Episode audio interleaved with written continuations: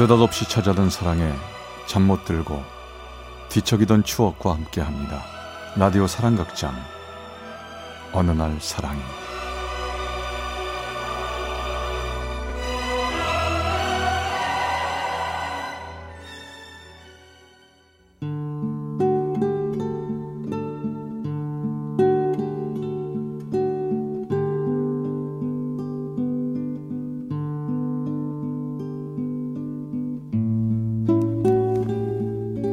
사랑의 체험수기 어느 날 사랑이 제 218화 천사를 아십니까? I could build a mansion that is higher than the trees.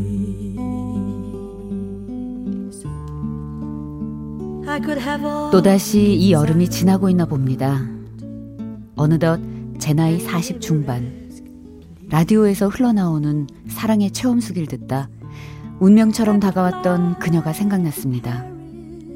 제 나이 서른 살. 그때 전 호송버스에 실려 경상북도 청송이라는 곳으로 길고 긴 징역살이를 떠나게 됐습니다. 전 사람들이 말하는 건달, 깡패였거든요.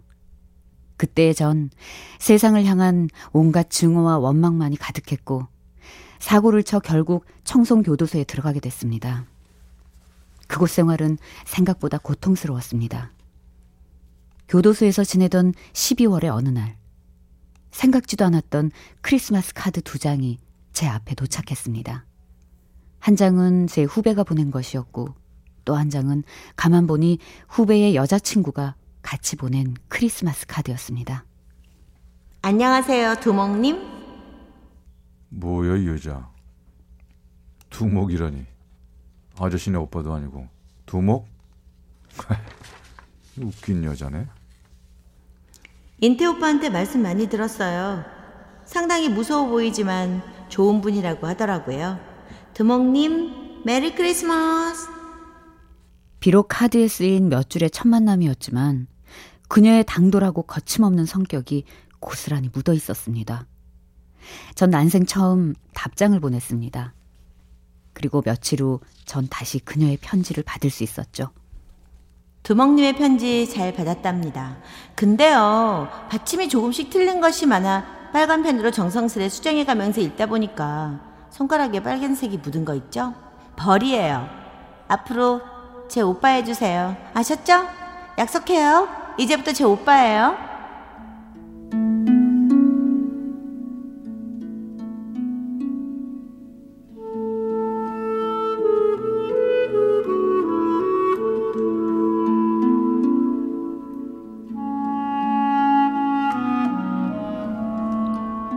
그때였습니다. 그동안 멈춘 거나 다름없던 만신창이 제 심장이 마구 뛰기 시작했습니다. 호흡이 가빠지고 눈앞에 뿌연 안개가 서린 듯 앞이 잘 보이질 않았습니다. 후배에겐 죄책감과 미안함이 밀려왔지만 그것도 잠시였고 이내 전 얼굴도 본 적 없는 그녀의 얼굴을 떠올리려 안간힘을 쓰고 있는 제 자신을 발견하고 말았죠. 그렇게 우린 아니 그녀를 향한 제 사랑은 시작되고 있었습니다. 일주일에 한 통쯤 오가던 편지는 한 달이 지나고 두 달이 지나자 서로에게 중독이나 된 듯 매일 편지가 오가기 시작했습니다. 편지 속엔 온갖 시시콜콜하고 잡다한 행복한 내용들로 빼곡히 채워져 있었죠. 근데 내 후배 인텔을 어떻게 보지? 아무래도 여자친구인 것 같은데. 아이, 내 이러면 안 되지. 후배 여자친구를 넘보는 그런 파렴치한은 될 수 없어. 안 돼. 더 이상 연락하면 안 되지. 너 정신 차려, 임마. 알았지? 그녀를 잊어야 한다고 생각했습니다. 하지만 그녀를 잊어야 한다는 사실은 절 더 힘들고 두렵게 만들었습니다. 하지만 잊어야만 했습니다. 전 편지를 하지 않고 그녀의 편지가 와도 봉투째 그냥 찢어 휴지통에 던져버렸습니다. 아, 378번. 요즘 너 왜 그래? 밥도 안 먹고 하루 종일 멍하니 하늘만 보고. 무슨 일 있는 거야? 그리고 오늘 또 밥 안 먹을 거야? 밥 먹기 싫어요. 그냥 두세요. 그러다가 굶어 죽을래? 차라리 죽었으면 좋겠어요. 너무 괴롭다고요. 전 물 한 모금 넘기지도 못하고 열흘을 보냈고 교도관들은 강제로 제 팔에 주사바늘을 꽂고 링걸 놔줬습니다. 정말 미치도록 괴로웠습니다. 그녀와 연락을 두절한 지 두 달. 전 사는 게 사는 게 아니었습니다. 그러던 어느 날이었죠. 378번 면회 왔습니다. 누가 면회 왔습니까? 장희연이라는데 80년생이라 많이 어린데 누구야? 조카 아니면 동생? 순간 전 머릿속이 하얗게 탈색되는 것만 같았고 숨이 탁 막혀버려 교도관의 다음 질문은 귀에 잘 들리지도 않았습니다. 주춤주춤 면회실로 들어서자 고작 두터운 아크릴벽 하나 너머로 아이보리색 정장을 한 그녀가 기적처럼 서 있었습니다. 처음 본 그녀였지만 이상하게 낯설지가 않았습니다. 저기 오, 오빠? 니, 네가 웬일이야? 왜 날 찾아왔어? 당장 가. 그녀의 커다란 눈에 금세 눈물이 그렁그렁 차올랐습니다. 얼굴이 왜 그래? 왜 그렇게 얼굴이 상한 거야? 그 안에서 누가 때렸어? 날 누가 때려? 아니야. 넌 그냥 가라고. 네가 날 찾아오면 어떡해? 앞으로 찾아오지 말고 나한테 편지도 하지 마. 너 너는 내 후배 여자친구야. 나도 알아. 근데 나도 어쩔 수가 없었어. 무슨 두목이 그래? 약해 빠져가지고. 편지만 녹았다고 내가 오빠 마음 하나도 못 읽을 줄 알았어? 사람 마음이 잡지책이냐고. 뒤적거리다가 덮는다고 마음이 접히는 줄 알았어? 오빠 마음이 접히면 나는 나도 따라서 그냥 접어야 하는 거야? 이제 저, 희- 희연아. 나도 얼마나 힘들었다고. 다시는 나한테 연락 끊고 그러지 마. 오빠. 저보다 12살이나 어린 그녀. 정말 사랑스러웠습니다. 전 도저히 그녀에게 가는 제 마음을 멈출 수가 없었습니다. 앞으로 오빤 두목님 아니니까 싸우는 것도 끊어. 그리고 내가 책 사서 보내줄 테니까 공부 시작해. 알았지? 적어도 편지 받침은 틀리지 말아야 할 거 아니야. 창피해서 오빠 편지를 친구들한테 자랑도 못 하잖아. 그래. 아, 알았어. 네가 시키는 대로 다 할게.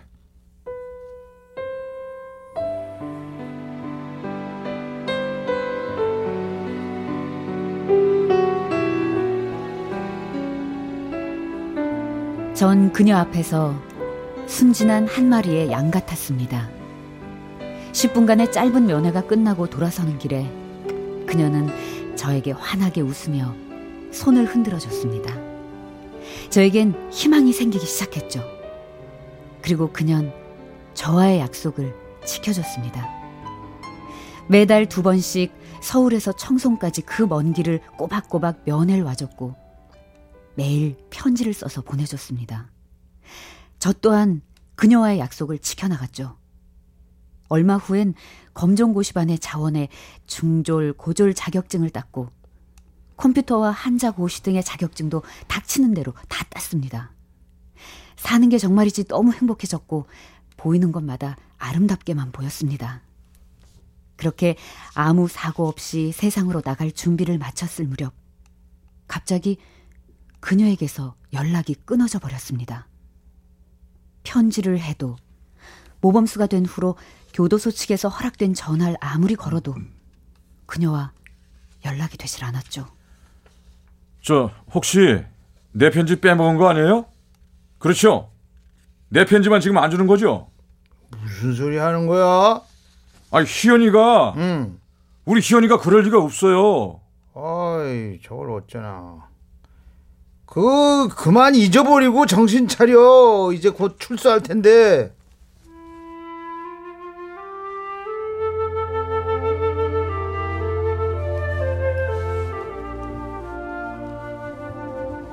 그녀는 제가 형길 모두 마치고 출소하던 날도 오지 않았습니다. 그날만은 와주리라 믿었지만 그녀는 오지 않았고 전 배신감에 너무도 힘이 들었습니다. 그녀 때문에 출소 후에 한동안 술에 젖어 지내야 했죠. 하지만 이렇게 또 무너질 순 없었습니다. 전 모든 걸 깨끗이 잊기 위해 친구의 소개로 들어간 직장에서 죽어라 일에만 몰두했습니다. 그렇게 2년쯤 지났을 때, 전 좋은 여자도 소개받았고, 그녀와의 애잔했던 사랑도 추억 속에 묻을 정도의 여유가 생겼을 무렵이었습니다. 인터넷 제 홈피에 그녀가 글을 남기고 간 것이었습니다.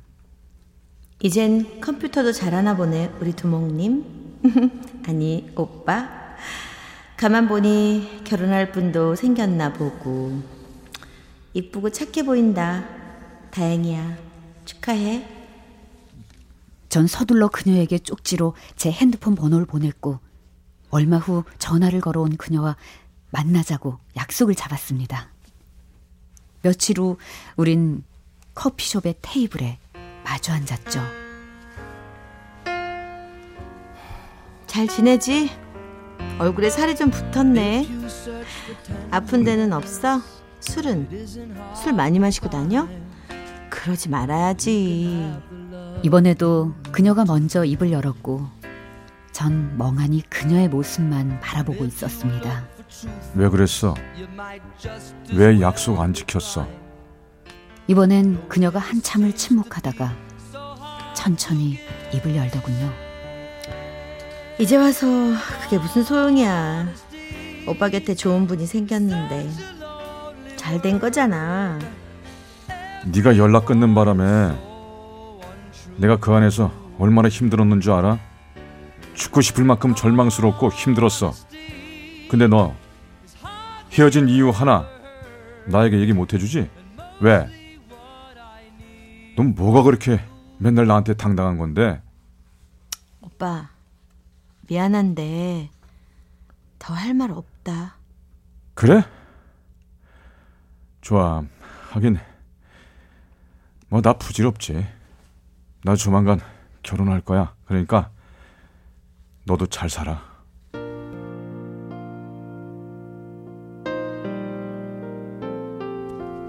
자리를 박차고 일어서 밖으로 나올 때까지도 그녀는 꼼짝도 않고 그 자리에 석고상처럼 앉아 있었습니다.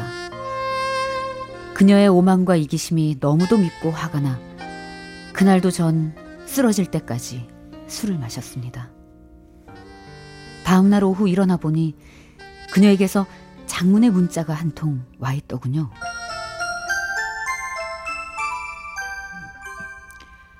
사실은 오빠와 사이를 엄마가 알게 됐어. 엄마는 헤어지라고 하고 난 오빠랑 죽어도 헤어질 수 없다고 하고 그렇게 싸운 그날 엄마가 죽겠다며 약을 드셨어. 난 말이야. 오빠 얼굴 처음 봤던 그날 지금도 생생해. 내가 오빠를 얼마나 좋아했는데 오빠가 그동안 힘든 걸 내가 왜 몰랐겠어. 하지만 엄마에게 불효녀가 될 수는 없겠더라고. 이해해줘. 오빠를 떠날 수밖에 없어서. 미안하고, 정말 사랑했어. 안녕.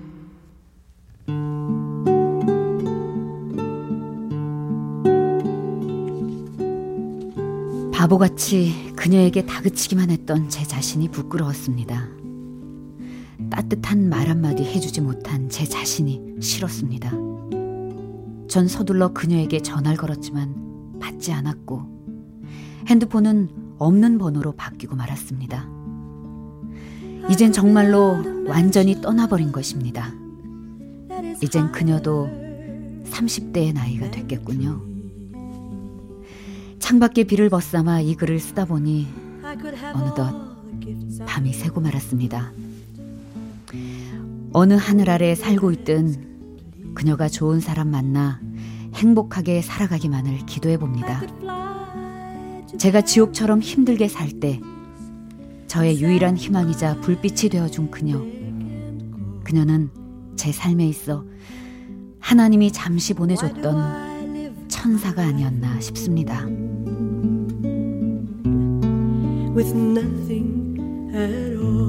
서울 성북구의 송민수 씨가 보내주신 218화 천사를 아시나요 편이었습니다.